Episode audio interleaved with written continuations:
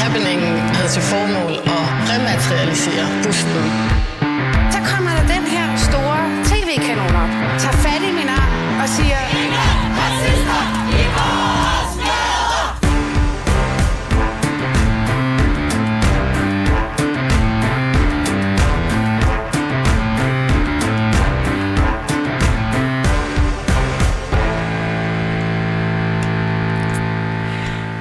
Ja, velkommen til Danmarks eneste identitetspolitiske debatmagasin. Jeg hedder Phyllis Yassar og er woke inde og vært inde på det her program, som hver uge inviterer en gæstevært med ind for at give mig ja, reaktionært modspil.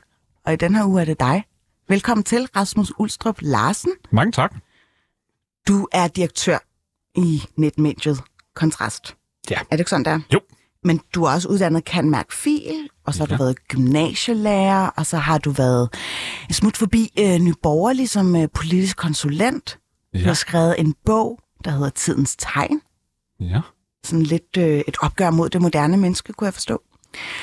Og øh, så er du med i dag, fordi du skulle ja, fylde den her boomerrolle ud, men jeg fandt jo ud af, at du er faktisk kun et enkelt år ældre end mig. Ja, jeg er en meget ung, frisk mand. Ja. Ja. Så lad os bare omdøbe det til baby og babe.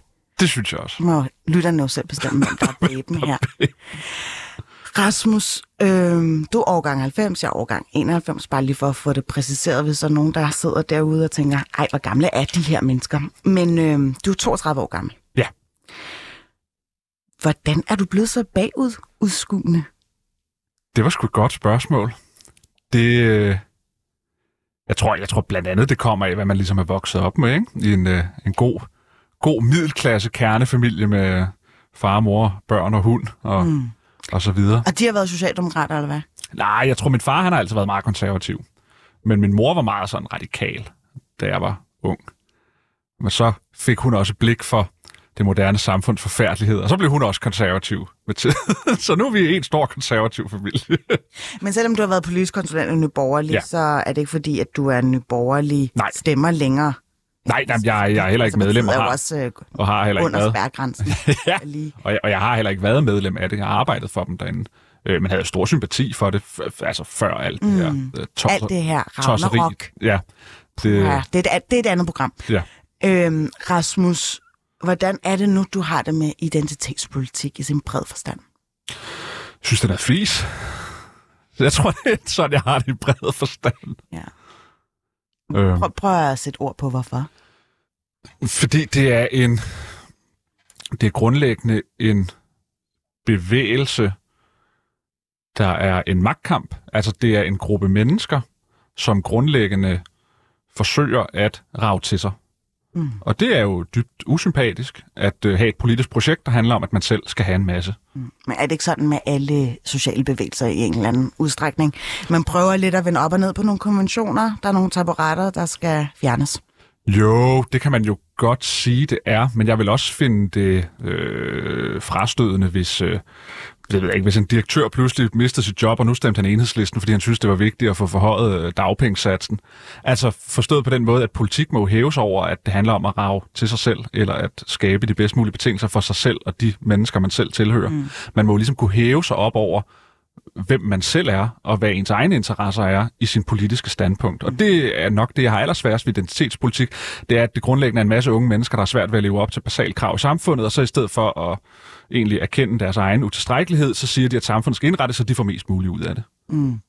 Altså de her utilstrækkeligheder, hvor øh, altså, du, du kigger på, på identitetspolitikens soldater, fortrop, hvad, ja. Skal jeg kalde det? Ja, De er wokeister, ja, øh, og de er utilstrækkelige, og så er det simpelthen en modbevægelse, som er altså spiret deraf. Men altså, jeg tror, mange har et, et, et udtalt, øh, altså at de her identitetspolitiske, hvad kan vi kalde dem, soldater, har et udtalt øh, mistrivsel, øh, fordi de ikke kan leve op til grundlæggende krav i samfundet.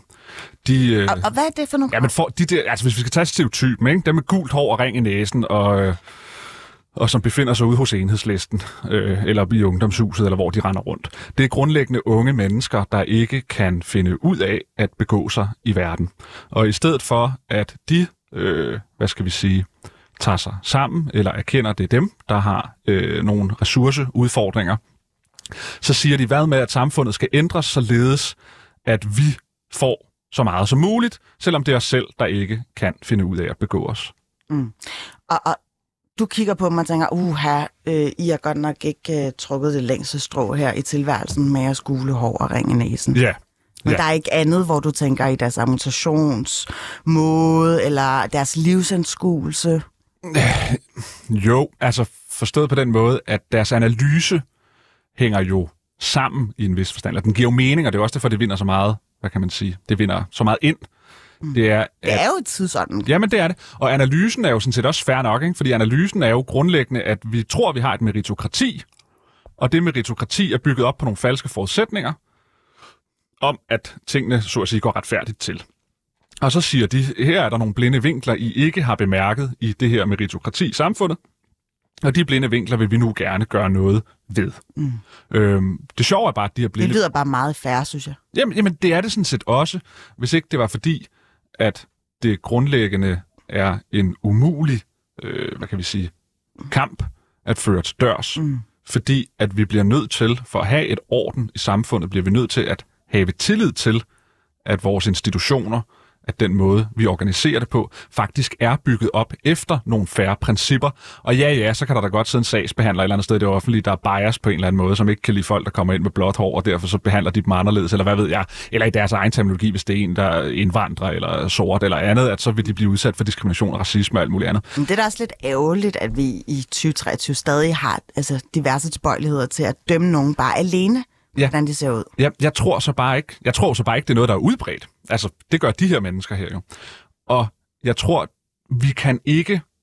Altså, kuren er værre end den nuværende orden. Altså, vi bliver nødt til at have tillid til, fordi det er, jo ud, det er jo et eller andet sted, det som det er udtryk for, det her identitetspolitiske projekt, det er en udtalt mangel på tillid til vores institutioner, til vores systemer og til den orden, der nu engang gør sig gældende i samfundet. Og der kommer aldrig noget ud af at så mistillid til institutionerne. Tværtimod, så kommer der noget ud af at sige, så tager jeg mig selv i nakken, mm. og så løfter jeg mig op, også selvom jeg møder en sagsbehandler eller en arbejdsgiver Men jeg tænker, eller man kan da sagtens sådan, altså nært øh, totalt meget tillid til det omkringliggende samfund, øh, men så stadig være øh, kritisk, eller kunne se, okay, der er nogle brødne kar her. Der er noget strukturelt, som ikke rigtig er så velfungerende. Og der er noget i, i den måde, øh, vi demografisk er sat sammen på, hvor vi kan se, der er grupper i samfundet, som ikke får lov til at sidde til bords.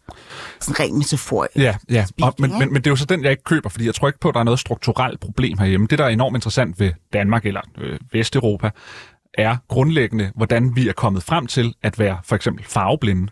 Det er jo en nærmest historisk undtagelse, at vi de sidste 50-70 år ikke er gået op i hudfarve.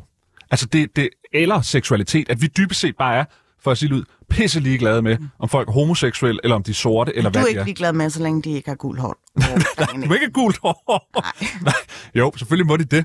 Men vi er faktisk bedøvende lige glade med det. Og det har været en kæmpe sejr, og det skyldtes jo nok, øh, sådan ret banal historie forstået, 2. verdenskrig viste, hvad sker der, når vi... Øh, hvad med 68'erne? det tror jeg ikke har noget at gøre Dem med. har du ikke lyst til at give nogen Nej, nej, de har ikke, de har ikke for- gjort noget, noget godt i samfundet. Okay. Jeg tror, jeg tror Og hvordan kan det være egentlig? Fordi deres kamp er en frigørelseskamp, der dybest set har sat, eller der ikke har sat, men de startede jo, eh, hvad kan man sige, en bevægelse, der handler om at nedbryde autoriteter, sætte normer fri, og så ellers øh, dyrke en eller anden form for autenticitetsindividualisme, som handlede om, hvordan føler du dig selv ind i maven, ikke? Og det er jo den, vi alle sammen er så skide influeret af i dag, øh, som, som, som der grundlæggende Altså individualismen, Ja. som, som du ligesom synes øh, fylder for meget selvrealiseringsprojekterne, og det er med til at have sin samfundsomstyrtende effekt. Ja, og det er dybest set, det, der er mange, der, der, der anklager identitetspolitik for at være sådan kollektivistisk. Altså, det er udtryk for gruppetænkning og alt muligt Ja. andet. Men det tror jeg sådan set ikke, det er, eller det er ikke min analyse, det er det. Tværtimod, så er det, ud, så er det et udtryk for en ekstrem individualisme. Altså, det handler om, at de siger, samfundet gør os til en gruppe af mennesker, som ikke har adgang til det fulde, hvad kan vi sige, goder i samfundet. Mm.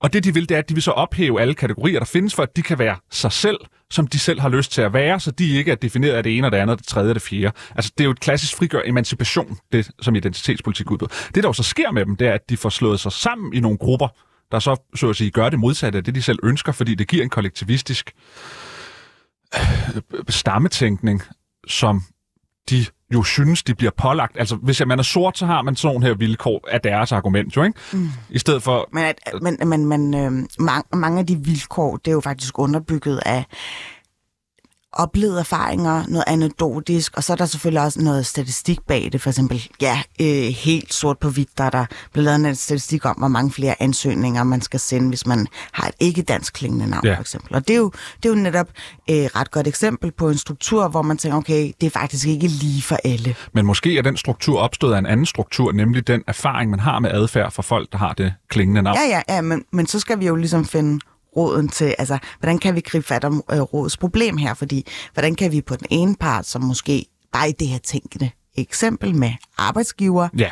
prøve at justere på vedkommendes måske ja, fordom, bias, oplevede erfaringer. Ja. Fordi altså, der er jo ikke nogen, der vinder i det her. Der er nogen, der gerne vil besætte nogle stillinger, og de vil ikke besættes af nogen, som måske har et ikke-dansk klingende navn. Ja. Hvordan kan vi få de her parter til at mødes? Det tror jeg, vi kan i det øjeblik, det ikke er en gængs erfaring fra arbejdsgiver og den generelle brede befolkning, at mennesker, der har et ikke-dansk klingende navn, ikke har en adfærd, der er problematisk. Mm. Så den starter måske med, at vores mønstergenkendelse begynder ikke at genkende den samme problematiske adfærd fra indvandrere og udlændinge så tror jeg faktisk, at tingene vil lykkes. Men det er jo vores helt basale mønstergenkendelse, ligesom den mønstergenkendelse, de identitetspolitiske har omkring nogle strukturer eller bias eller hvad ved jeg. Den samme mønstergenkendelse har majoritetsbefolkningen af mange af de her minoriteter, og derfor så vender man sig imod dem i forhold til, om man skal have noget med dem at gøre. Og det er fordi deres adfærd til at starte med mm. er på mange områder desværre, også statistisk og alt muligt andet, forkastelig. Så der er ligesom en gruppe, en minoritet minoriteten, kan man sige. Ja, der er jo ingen tvivl om, at... Der ødelægger det lidt for det store ja, brede. Altså, øh, fordi jeg tror, der om ikke andet, der er en stor fællesmængde blandt dem, som rigtig gerne vil altså, klare sig eller få et job, men som gang på gang lidt kommer til at lægge sig til last for, at der er nogen, der måske har nogle berettigede fordomme, som er kun er myndet på en gruppering, mm-hmm. som så bliver bredt ud over en stor minoritet, ikke? Jo, jo. Jeg... Og det kan jo godt virke lidt kontraproduktivt. Det kan det, det kan det. Men jeg tror ikke, vi kan hive mønstergenkendelse ud af mennesket. Altså, det er, jo, det er jo den måde, vi navigerer, så vi så at sige kommer bedst frem til det, vi gerne vil. Ligesom hvis vi går på gaden, og på det ene fortov står der tre, øh, fem gutter med, med, med Adidas-bukser og hættetrøje, og står og ryger smøg og spytter på gaden, og på den anden side, der står der et, øh, et ung kærestepar. Hvilket fortov vælger du at uh, gå hen på, når du skal videre frem? Der vælger du selvfølgelig at gå forbi det unge kærestepar, der står, i stedet for at skulle forbi de fem mand, der står med hættetrøje. Og hvis vi begynder at ophæve... Altså nu, den, nu, nu har du den, lidt for lave forventninger til mig. det kan jeg godt høre. Jamen, hvis vi øh. begynder at ophæve den mønstergenkendelse, nemlig at vi agerer ud fra den erfaring, vi har med den slags typer af mennesker, så kommer det ikke til at gå os godt. Fordi det, det er mønstergenkendelse af vores basale overlevelsesfunktion, for at sige det mildt. Fordi det er jo sådan, vi navigerer i en tilværelse, der er kompleks, og det samme gør sig også gældende i ansættelsessituationer og alt muligt andet. Mm. Hvis der kom en, der hed Mohammed, og der kom en, der hed Sine på ansøgningen, og man har haft nogle erfaringer med folk, der hedder Mohammed, så er man vel nok også mest tilbøjelig til at sige, måske skulle vi ansætte Sine i stedet for, fordi vi har ikke særlig dårlige erfaringer med folk, der hedder Sine. Mm. Og det lyder jo sådan lidt som en selvopfyldende profeti. Altså, man leder lidt efter hårene i suppen. Altså for at ligesom leve op til den der mønstergenkendelse i, okay, vi vil faktisk meget hellere ansætte sine frem for Mohammed. Hvorfor ikke så bare sige det, i stedet for at sige, at vi har nogle irriterende erfaringer med Mohammed? Fordi det blev bare ved med at bygge på og bygge på. Og på, på et eller andet tidspunkt, hvor forhåbentligvis den her statistik går den rigtige retning, så kan man måske finde et andet karakteristika, som man ikke kan lide ved den her gruppering. Ja, Hvornår stopper det? Ja, det er jo et godt spørgsmål. Jeg tror jo aldrig, det vil stoppe helt. Altså ligesom mit første eksempel, gult hår og ring i næsen. Jeg kan huske, der var en gang, dengang uh, Joachim B. Olsen kom i, uh, i problemer ved at snakke om, uh, at han, hvad var det, han, han brækkede sig, når han hørte om fattige mennesker i Danmark. Og LA fik sat gang i hele den her diskussion her om, hvorvidt fattigdom eksisterer. Så var der et program, hvor Simon Emil Amnitsbøl, han så skulle, han var medlem af Liberal Alliance dengang, mm. han skulle ud og snakke med en kontanthjælpsmodtager, om, hvordan hun kunne få sig et job. Og hun havde gult hår og stor ring i næsen. Jamen, det er fordi, at hun var frisør. Ja, og hun havde, det? Jeg kan tydeligt huske det program. Jeg kan ikke huske, hun var frisør, men jeg kan huske, hun havde gult hår og ring i næsen, og lignede øh, øh, ikke en Hun velfungerende. var også lidt kraftig bygget. Ja, og hun, var ikke, hun så ikke, hun så ikke øh, velfungerende ud Mm. i, for, i bred forstand af sådan majoritetens forståelse af, hvordan man ser ressourcestærk ud. Og der sagde Simon Emil jo til hende, måske skulle du tage ring ud af næsen og farve dit hår normalt. For et eller andet i den stil. Pointen var bare, det handler ikke om, hvorvidt de sorte, eller om hedder Mohammed eller andet. Det handler om, hvorvidt, at vi, igen, vores mønstergenkendelse er, når folk agerer på en bestemt måde, har en bestemt adfærd, er en bestemt type, har nogle karakteristika, der ligger i, i forlængelse af den erfaring, vi allerede har, jamen så får vi jo så at sige, fordomme i gåsetegn. Men jeg ved ikke, om det er fordomme, det er nok bare snarere en ret fine-tunet fornemmelse for, hvem der er det mest optimale, for eksempel i en ansættelsessituation at ansætte. Ja, det er måske det menneskelige instinkt Ja. til syvende Ja. Øhm, ikke så meget mere om det. Jeg tror ikke, vi kommer øh, altså, nærmere ind på, hvordan vi får altså, fat i den lange ende med at få altså, de her strukturelle ting, som måske godt kan have lidt øh, en besnærende effekt på nogle mennesker. Ja. Det kan jeg godt høre, at øh, det er, må være nogle politikere, som må sidde og rode med det. Men Rasmus, øh, du kan ikke lide ordet woke. Okay. Griner du? Det var en dejlig effekt, det har det på dig. Men, men øhm, woke, hvad, hvad, hvad er det, du tillægger det ord? Jeg synes jo i dag, det bliver brugt om alt, stort set. Men, øh, men, men for at det skal give mening, må, må man vel antage, at det stammer fra en idé om, at der er nogle mennesker, der er vågnet op af, af søvnen, så at sige, at de har fået indsigt i, eller fået gennemskuet øh, nogle uretfærdigheder i samfundet, som de jo nu, øh, hvad kan man sige, har indset. Og, og på den måde er de vågnet. Ikke? De har ligesom mm. set de uretfærdigheder. Og, og du vil nok hellere hælde til, at du er anti-woke, ikke?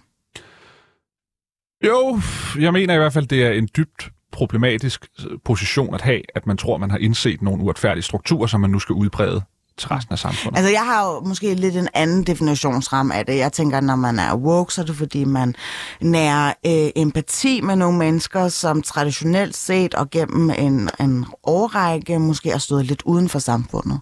Og som øh, virkelig forsøger at gøre sit bedste, men så alligevel øh, kommer til at falde i fælden, fordi der netop er de her mønstergenkendelser. Og de mønstergenkendelser vil man gerne få bugt med på mm. mulig vis. Mm. Det er sådan, jeg ser på det. Altså sådan en tolerance faktisk. At der er øh, i dag øh, flere forskellige måder at se ud på, flere forskellige måder at have en seksualitet på, og, og flere forskellige måder også øh, ens, altså vores etnisk øh, multikulturelle samfund, eller det er vi jo som sådan ikke blevet til i kongeriget Danmark, men at, at det at være dansker i dag, det kommer faktisk i forskellige pigmenteringer. Det vil jeg da ønske, at det var det, wokeness gik ud på, fordi så kunne det jo bare være at sige, lad os fortsætte den, så at sige, farveblindhed og den tolerance, vi har fået opbygget gennem de sidste mange årtier, og så vil der jo sådan set ikke være noget nyt i det. Men det er jo ikke det, det går ud på. Det, det går ud på, det er at forklare os andre, hvordan vi har ubevidste øh, forståelser af samfundet, som vi ikke selv er klar over, og nu skal vi så blive belært af en eller anden ung kvinde om, hvordan at vi skal gøre jeg op. ung kvinde, det synes jeg er sjovt. ja, men det er fordi, jeg, mig lidt jeg, ramt synes, her. jeg synes, der er en tendens til, at særligt unge kvinder er, er, Måske er det fordi, af at det, ikke? øh, kvinder typisk er sådan øh, socialt tillært til at være lidt mere kollektivistiske. Jamen, jeg tror, jeg tror øh, kvinder er bærere af socialiteten. Altså forstået på den måde, det er kvinder, der sørger for, at alting socialt går, går rigtigt for sig. Mm. Hvor mænd er, er sådan lidt mindre observante på, hvad der foregår i et, i et, i et rum. Mm. Men jeg tror, det er en, øh, hvad kan man sige, det er en farlig øh, ideologi at have, det er en farlig position at have, at antage, at din modpart, eller den, du er uenig med, ikke selv kan erkende sin egen position. Fordi det giver dig en, en, en ret, det giver dig en, en, en moralsk fornemmelse for, at den anden person er ikke autonom. Altså den anden person har ikke sin reelle frihed, fordi den anden person, altså os almindelige majoritetsdanskere, har ikke kontrol over selv, fordi vi styrer noget ubevidst, noget biased, et eller andet, der ligger inde i os, mm. som gør, at vi, så at sige, i den woke persons øjne, der er vi ikke fulde autonome mennesker, der kan kræve en respekt fra deres side, fordi de jo netop bygger deres position på, at vi ikke selv ved, hvad det er, der foregår inden i os, og hvordan det er, at samfundet det hænger sammen for os.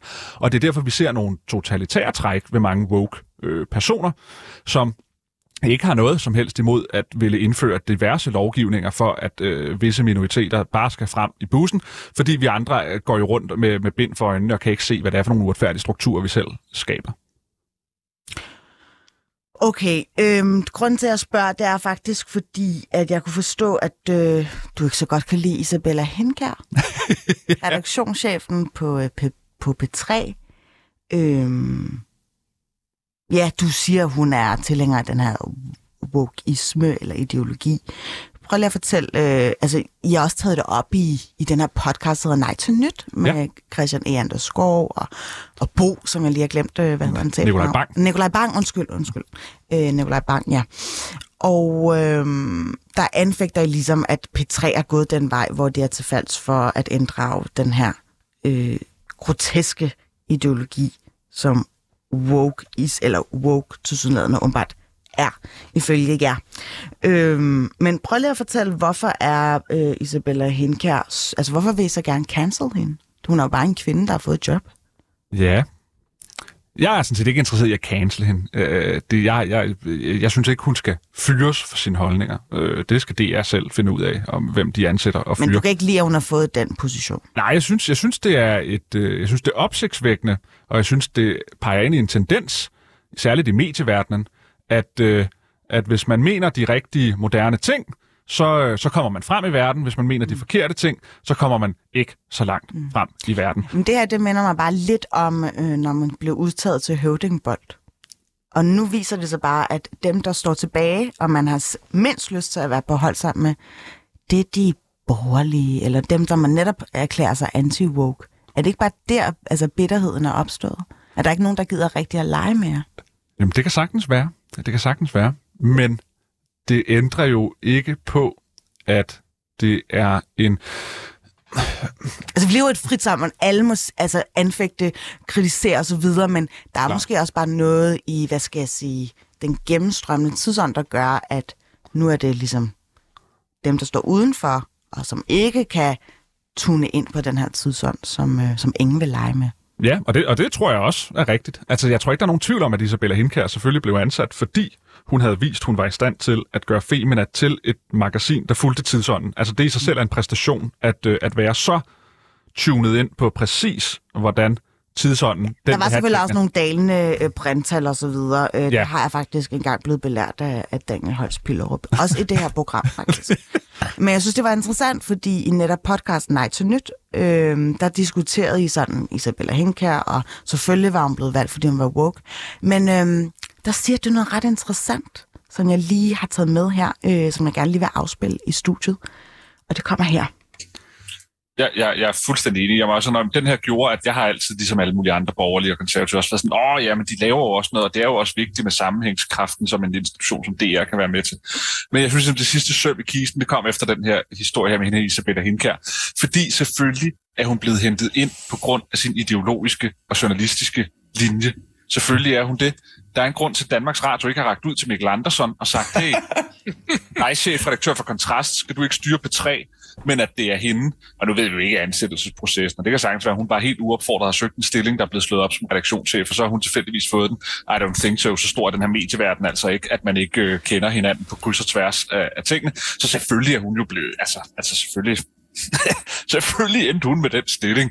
Altså, det, det, det kunne jo ikke være anderledes. Og det er grotesk, at vi har en institution til over 3 milliarder om året, og så stikker man en redaktionschefstilling til et uhyre ideologisk grotesk menneske, som Isabella Hindkær. Altså, det er jo... Og så stopper den der. Øhm, jeg synes, det er sjovt, du lige smider Mikkel Andersen ind i puljen som potentiel øh, redaktionschef. altså, jeg har stor respekt for Mikkel Andersen. Han har også øh, tidligere været med som gæstevært her i programmet. Øh, og jeg tror, der, der vil komme der noget øh, virkelig godt øh, holocaust-indhold ud øh, til, til befolkningen og folkedybet som sådan. Men øh, hvorfor hiver du Mikkel Andersen op her? Nej, det, det gør jeg heller ikke for at sige, at de er sammenlignelige, fordi jeg vil da gerne, altså sådan rent, ren meritokratisk er Isabella Hindkær jo øh, milevidt foran Mikkel Andersen i forhold til erfaring og præstationer og alt muligt andet. Det, der var pointen med det, er selvfølgelig, at, og det er også det, jeg siger i det klip, du spiller her, medieverdenen i Danmark er ikke større, end den er.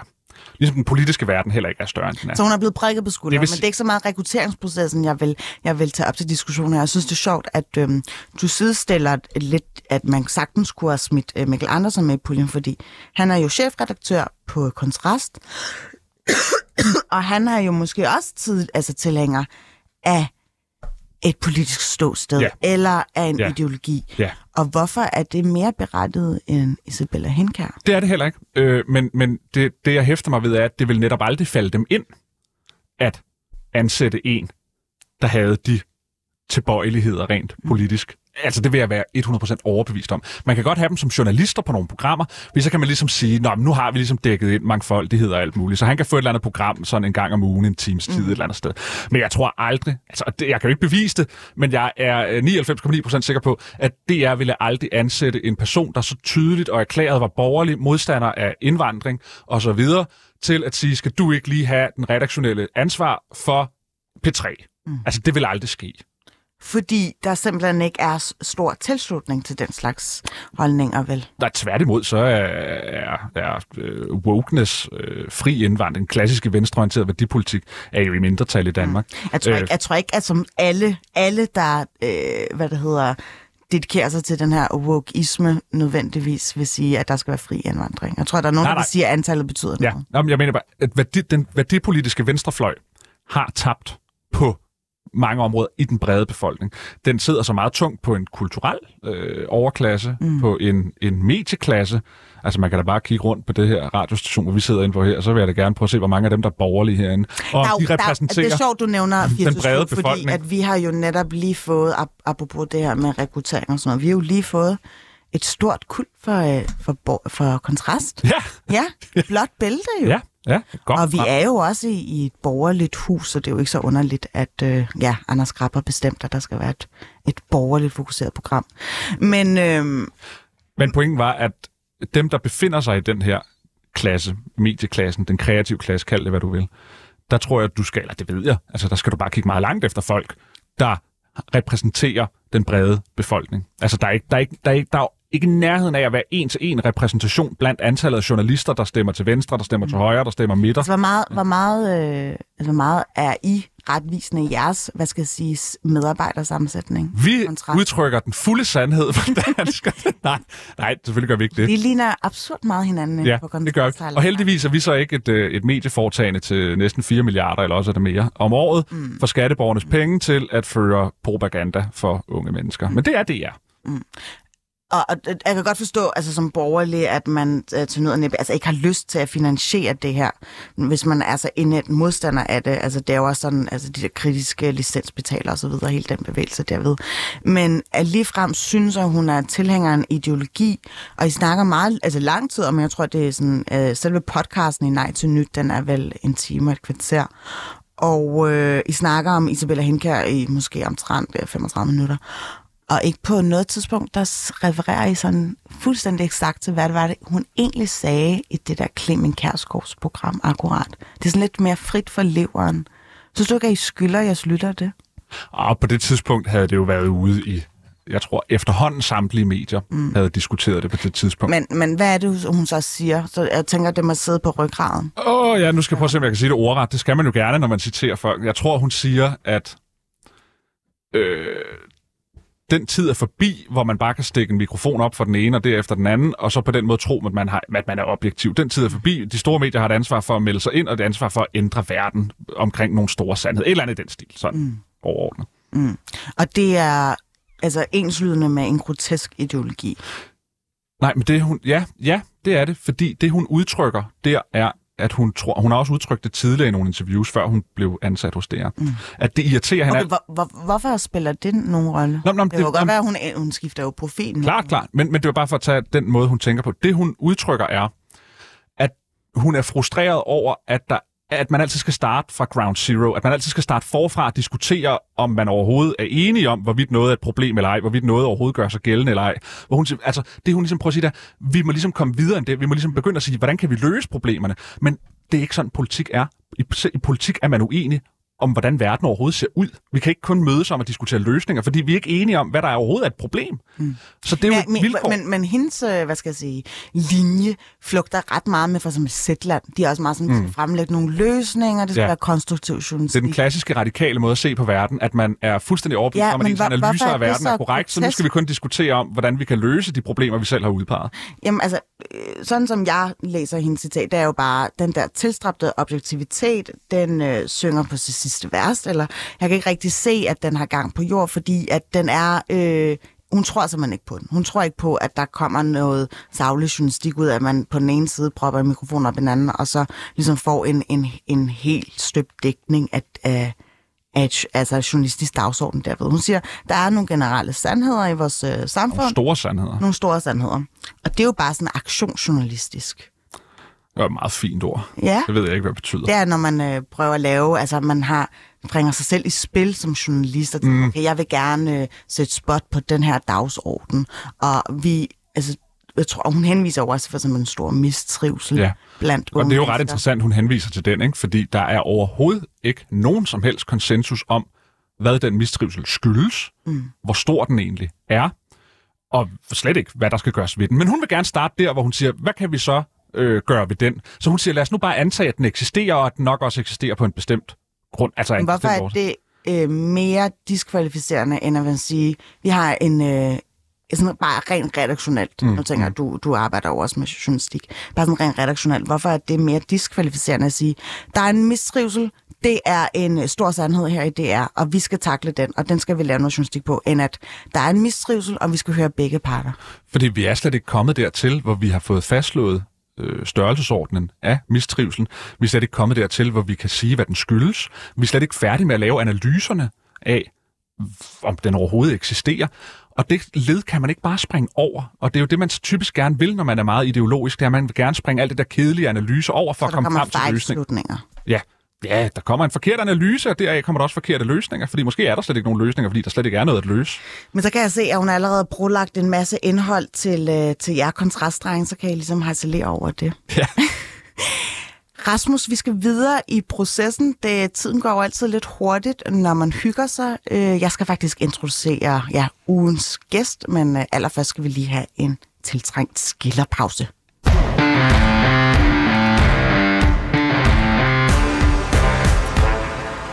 Ja, apropos de unge. Velkommen til dig, Oliver øh, Herlicek. Er det sådan, du udtaler dit øh, efternavn? Ja, det er meget godt. Prøv lige at tale ind i mikrofonen igen. Det lyder meget godt, ja. Ja, det er ligesom, om der ikke rigtig er øh, hul igennem. Prøv lige at sige noget igen. Hallo, hallo. Ja, så var den der. Oliver, øh, i sidste uge, faktisk præcis for en uges tid siden, øh, der skrev du et debatindlæg med overskriften Fri os fra de unge. Samfundets unge inddragelse et spil for galleriet. Vi er trætte af fortællingen om ungdoms dogenskab, urealistiske løsninger eller mangel på udsyn. Og øh, du er ikke den eneste afsender på det her debatindlæg. Du har skrevet det sammen med øh, nogle andre fra øh, ja, ungdomsorganisationer. Og grunden til, at jeg har kaldt dig, Oliver, det er jo fordi, det her med ungeinddragelse, lidt kedeligt ord, ikke? Jo, meget. Øhm, men hvad er det, I gerne vil, jer unge? Jamen, vi vil jo det hele, tror jeg. Og det er jo måske det, der er øh, en af de store udfordringer ved at være ung i dag, at øh, måske på den ene side har vi en masse muligheder, men der er også en masse nye problematikker, og der er også stadig en masse, sådan, hvad kan man sige, gatekeeping i, øh, i, i nogle af de lag, som vi, vi gerne vil deltage mere i. Så jeg vil gerne sådan sparke døren ind til nogle magthavere, og vil også gerne sidde med omkring bordet, når der skal vedtages politiske beslutninger. Eller, eller hvor er det, I helt konkret gerne vil ind og sidde? Jamen, jeg tror, det handler meget om, at, at vi... Ja, nu taler jeg selvfølgelig bare for mig selv. Jeg er jo selvfølgelig ikke repræsentant for hele ungdommen, men jeg kan godt føle, at... øh, Ja, hvad, hvad er det for en organisation, du repræsenterer? Undskyld, mm. det fik jeg ikke lige Øhm, præciseret. jeg har et, øh, et privat terapitilbud til unge, der hedder øh, Avilius, som består af cirka 14 psykologistuderende og fire psykologer. Og vi laver øh, individuel terapi til unge, der har brug for nogen at tale med, men som ikke er behandlingskrævende. Derudover laver vi gruppeterapi om nogle almene ungdomsproblematikker, og så arbejder vi også sådan i det lidt højere luftlag med nogle fonde og nogle, øh, for eksempel nogle ungdomsorganisationer på at lave nogle lidt større projekter, der skal prøve at kortlægge øh, løsningerne for, øh, for unges trivsel. Okay. Ja. Og I skriver jo det her indlæg, øh, at når unge endelig bliver inddraget, så er det øh, karakter af et rollespil. Ja. Det er godt nok lang tid siden, jeg har spillet rollespil. Men prøv lige at fortælle, altså, hvordan, øh, hvordan ser det rollespil ud? Det ser sådan ud, at unge som, hvad kan man sige, som segment, jeg synes, jeg synes vi bliver sådan oversegmenteret, og vi bliver tit typecastet i nogle roller, som gavner voksne agendaer, hvis man skal bruge sådan lidt sådan et ungemagtagtigt udtryk. Øhm, Det er ofte den indinerede aktivist, der bliver inviteret ind i debatten, eller det er den sådan, altså meget apatiske teenager, der ikke har lyst til at deltage i samfundet. Og jeg ser jo til daglig en masse forskellige unge mennesker, som deltager på forskellige måder, og som er har enormt meget på, øh, på hjerte, og som har enormt meget at bidrage med. Mm. Men jeg synes ofte, at de unge, der bliver repræsenteret i medierne, især og i den offentlige debat, er, er en, en sådan forsimpling af, af bredden af den danske ungdom. Du har også læst indlægget, Rasmus. Ja. Hvad synes du? Jeg synes, jeg synes, det er helt rigtigt, det der bliver sagt her. Altså, der er nogle arketyper, der går igen. Ja, ikke? altså det, og det, jeg, jeg ved ikke, om det er, fordi medierne har et eller andet sådan repræsentationsbehov i, øh, i, i studierne, ikke? at så siger man, "Nå, men hvis vi skal have en ung, så må vi også få en, der sådan virkelig bare kan være ung på den unge måde, med alle de problemer, unge har, og så tager man sådan en, en arketype ung, og så skal de være med i debatten. Og det, det, det synes jeg egentlig er godt, der bliver sat. Altså, at du siger det her nu, fordi det unge mennesker er jo altså også velfungerende unge mennesker med andre perspektiver på ting. De behøver ikke at blive castet i en bestemt type rolle, som de jo oftest gør. Så det synes jeg er glimrende, at du mm. siger det. I skriver følgende, nu læser jeg lige op, ikke? Spørgsmålet er derfor nærmere, hvorfor de, der burde inddrage os og tage vores dagsordner med sig ind i samtalens centrum, hellere vil dukke sig end at lytte og give plads. Hvem er det helt konkret? Dem, der skal give os plads. Ja, og øh, altså, nu har jeg givet dig rigtig meget plads, mm. du er jo nærmest øh, blevet Tak. typecastet til at være ugens gæst, så det ja. håber jeg ikke, du vil beklikke, men hvor er det, I så gerne vil, vil have plads henne? Jamen det er, man kan sige, beslutningstager generelt, så i høj grad er det jo politikerne på borgen, og, men også i de store virksomheder. Øhm, det drejer sig igen ikke så meget om inddragelse, som det drejer sig om indflydelse. Der er jo masser af gode eksempler på, at vi gerne vil inddrage unge. For eksempel har vi i, jeg tror det er to tredjedel af landets kommuner, har vi ungeråd nu. Mm. Så der er sådan en, en, en inddragelsesopfattelse, men det er for eksempel ikke lovpligtigt at lytte til ungerådet, når man træffer beslutninger på unges vegne. Mm. Så det fungerer mere som lidt sådan en tokenistisk ting, at man, man, der er et mødelokale sted med nogle unge mennesker. Tokenistisk? Ej, ja. det bliver du nødt til at fortælle. Hvad, hvad, hvad betyder det? Mm, ja, jeg tror, når man snakker om, om tokenisme, så snakker man meget om øh, fejlagtig repræsentation. Så repræsentation er ikke en proces, som man kan nå til et endegyldigt svar på. Man kan ikke finde en, en liste øh, over mennesker, man skal have med sig i studiet for at lave en endegyldig, repræsentativ øh, altså en cast Så det er sådan en pseudo-repræsentation. Det er sådan lidt, hvor Ja. man skal krydse af ved nogle øh, bokse, og så Lige præcis, ja. er man totalt øh, opnået øh, ligestilling øh, i, i studiet. For Præcis, ja. Men er der ikke også en, en rimelig grund til, at man ikke inddrager unge så meget, som de unge gerne selv vil? Fordi ungdom jo per definition er et forbigående stadie, og så er vi voksne. At det kan man så sige, det er vi ikke længere i det her moderne Omtaler samfund. du dig selv som ung egentlig? Du er jo kun 32 år. Altså, jeg tror, samfundet vil sige, at jeg er ung, men jeg er, jeg er jo voksen. Du er en gammel sjæl. Ja, jeg er jo en, Ung jeg er jo en voksen mand. Og, og altså, det er jo lidt ligesom i skolerne og på gymnasiet og så videre og så videre, at det er en forbipasserende periode, og det største del af dit liv, der hvor du virkelig har ansvar og skal gøre noget i samfundet, det er jo nok, når du er kommet op i 30'erne. Ikke? Du stifter måske familie, du får dit første reelle sådan voksenjob og ansvar og alt muligt andet. Og der er du måske så de næste 40 år. Så er det egentlig ikke også meget rimeligt, at ungdommen faktisk ikke bliver inddraget så meget, fordi mm. de er der alligevel ikke særlig lang tid. Altså, det er jo alligevel bare noget, de kommer ud af igen, og så er den periode jo Altså en slut. hurtig trædesten, ikke? Ja.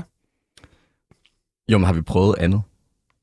Nej. Jeg tænker bare, at der er rigtig mange, altså øh, nu om dagen, hvor jeg tænker mange unge, altså sådan unge, unge, det lyder så boomagtigt, når jeg siger det, men øh, unge mennesker gider jo ikke at sende debatindlæg længere. Jeg tror, I faktisk er lidt one of a kind her, I har sendt det her indlæg til Berlinsk. Men i dag kan man jo bare ja, kanalisere sit budskab ud på sociale medier, lave en podcast og komme ud med det.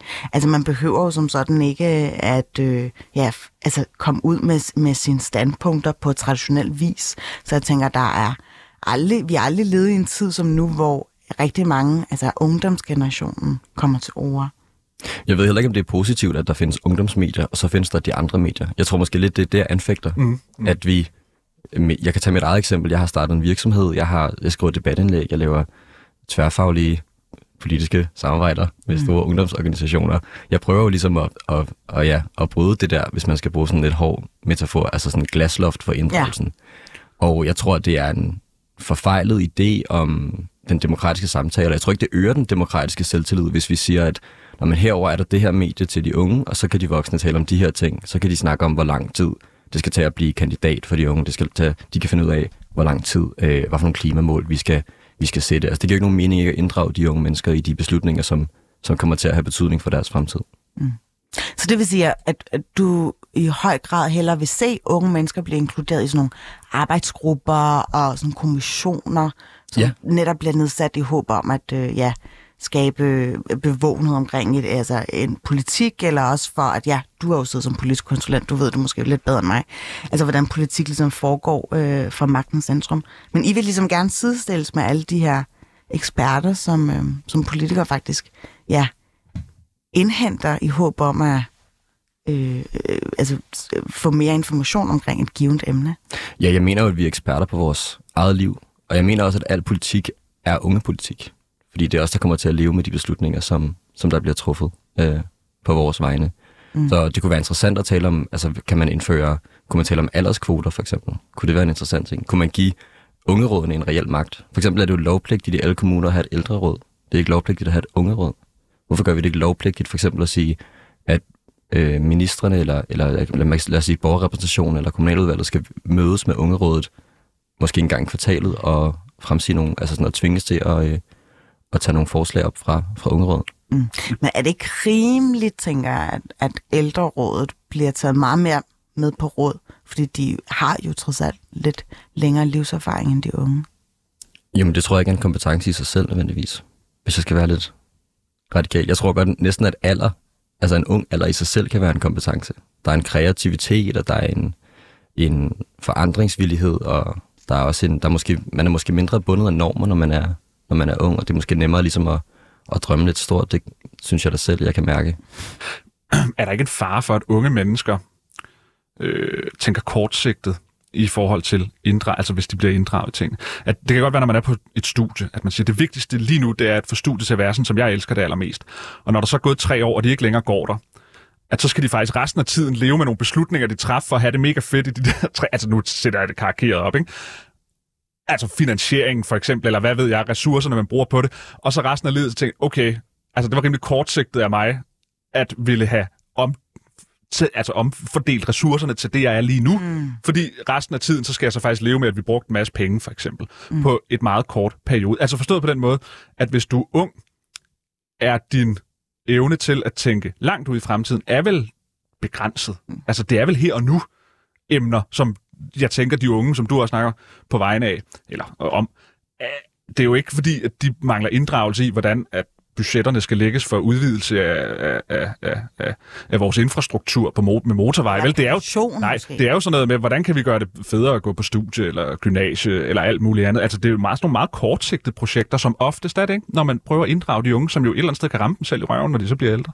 Jo, men det er måske også det, vi skal prøve at, at, at udvide lidt vores begrebsapparat om, hvad er sådan en kortsigtet, hvad er et kortsigtet projekt, og, og jeg tror ikke, man kan sige, at unge mennesker ikke kan sætte sig ind i finansiering, eller kan sætte sig ind i at, at spare lidt op i, i statskassen til de senere år, bare fordi de, de sidder i en kandidatuddannelse lige nu. Øhm, det synes jeg er lidt, måske sådan lidt, lidt forsimplet Mm, mm. Perspektiv. Så man kan faktisk godt blive for gammel i forhold til at skabe indflydelse. Jeg tror i hvert fald, at hvis der er et ledigt sæde ved bordet, en ledig plads ved bordet, og der bliver taget beslutninger på det bord, ved det bord, om en fremtid, så vil jeg hellere have en helt vildt veloplyst ung person fra min egen generation til at, at stemme om de beslutninger, end jeg vil have en person med ved bordet, som mm. ikke kommer til at, at have indflydelse på de her ting. For det er måske også lidt det, som du siger, altså, det giver jo heller ikke mening, at mennesker, der ikke skal leve med de beslutninger, som der så bliver taget, de tager dem hen over hovedet på de mennesker, der skal leve med dem. Mm. Ja, men kan man ikke i alt den her snak om repræsentation, ikke? Altså, så siger man, det er vigtigt, der er folk med forskellige baggrunde, hudfarver, køn osv. osv. Og det er ud fra den betragtning, at der ikke er nogen kvalitativ forskel på mennesker, uanset hvor de kommer fra, uanset hvilket køn de har, eller uanset hvilken hudfarve de har. Men lige med tror alder, men lige med alder må der vel være en kvalitativ forskel. Altså der må vel, vel kunne sige, at der er forskel på at være 50 år og være 20 år, hvorimod der ikke er forskel på at være hvid eller sort. Altså så ideen om at få alder til at skulle repræsenteres på samme måde, som vi også repræsenterer alle mulige andre områder, er vel et eller andet sted forfejlet, er det ikke? Fordi der er en kvalitativ forskel på at være 20 og være 50, simpelthen. Der er også en kvalitativ forskel på at være hvid eller sort. I forhold til din indsigt i politiske emner, eller Ja, altså, ja, det, Ja, ja, det det vil er jeg også anfægte. så sorte har dårligere indsigt i politiske emner? De har andre, Nej, jeg vil, sige, jeg vil mere sige omvendt, at de måske har nogle oplevede erfaringer, som måske kunne ja, være med til at nuancere, hvis man skulle sidde og lave noget politik. Så kommer vi tilbage til identitetspolitik. alt, alt er identitetspolitik.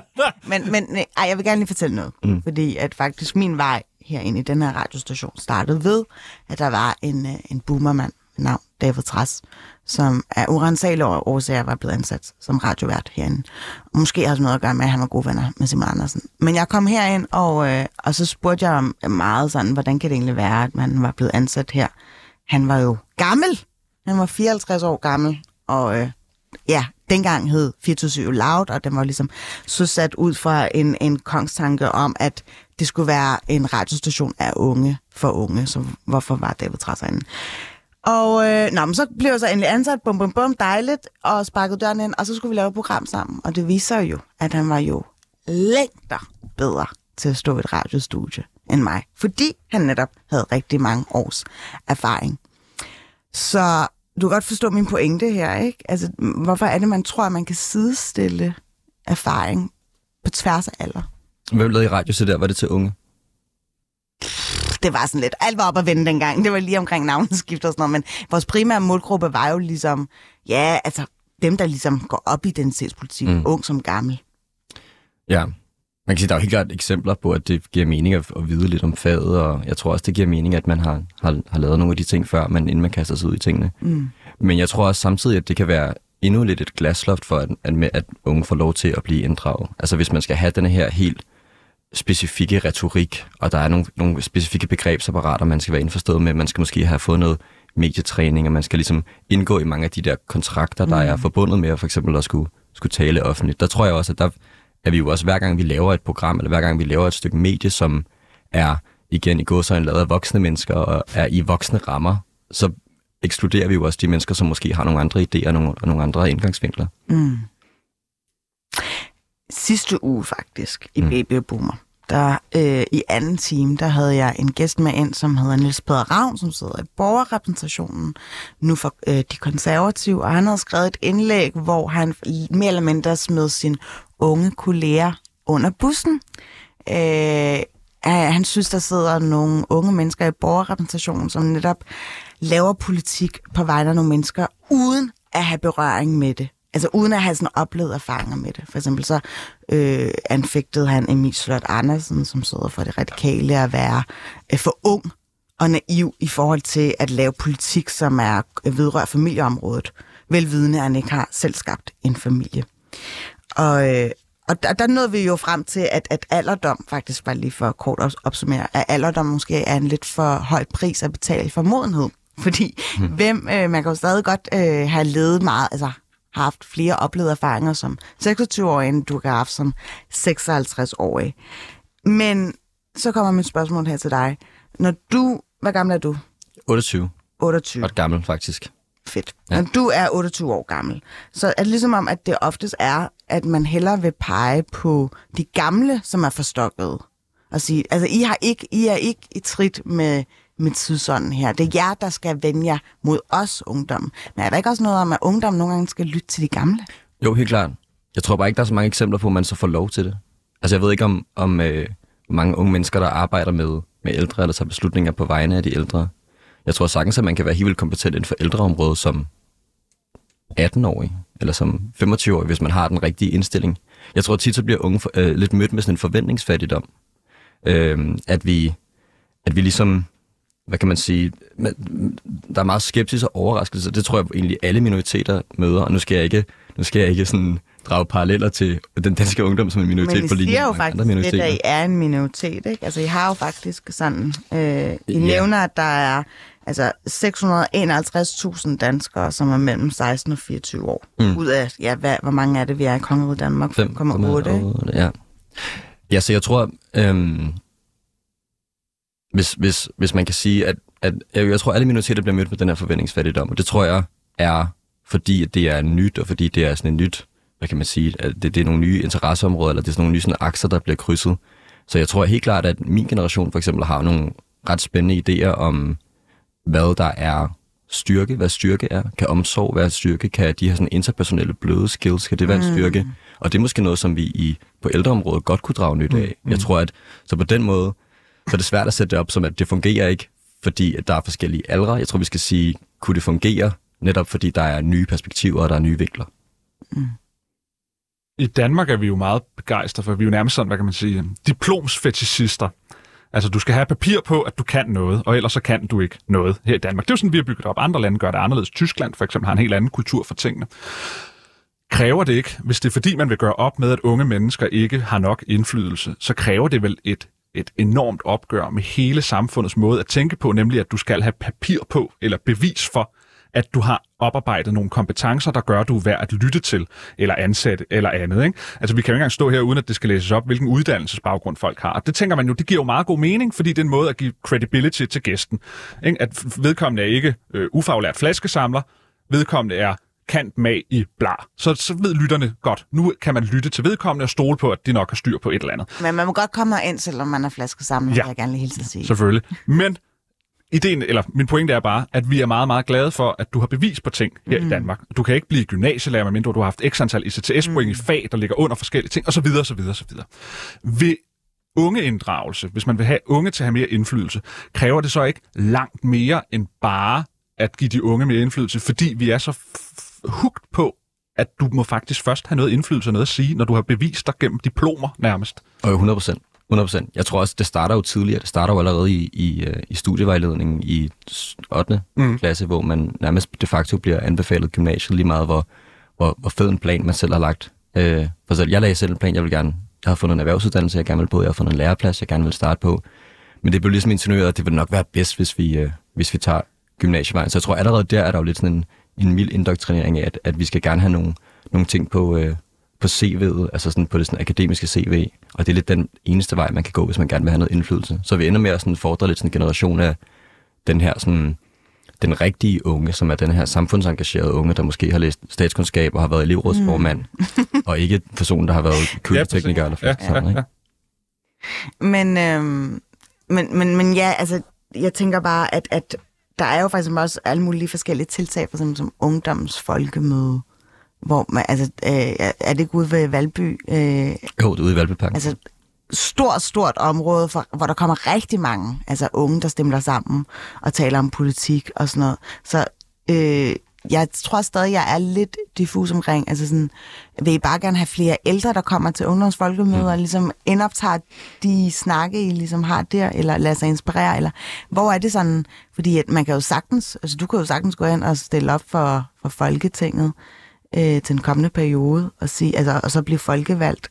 Så, så jeg tror, at adgangen er der jo, men, men Ja, jeg føler lidt, det er to forskellige ting, du nævner der. Fordi det ene det er jo ungdommens folkemøde, som er en sindssygt god idé, og som Ja. virker, og som engagerer rigtig mange i forvejen engagerede unge.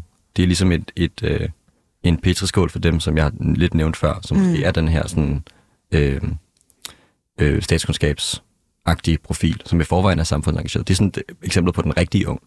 Der, hvor jeg godt kunne tænke mig at sparke døren ind, det er der, hvor, som du også nævner, Rasmus, som nogle mennesker, der har nogle andre sådan, credentials, eller som, som måske ligesom har, kan tilføre en værdi, måske bare i kraft af, at de er unge, eller kreative, eller lever i et accelerationssamfund.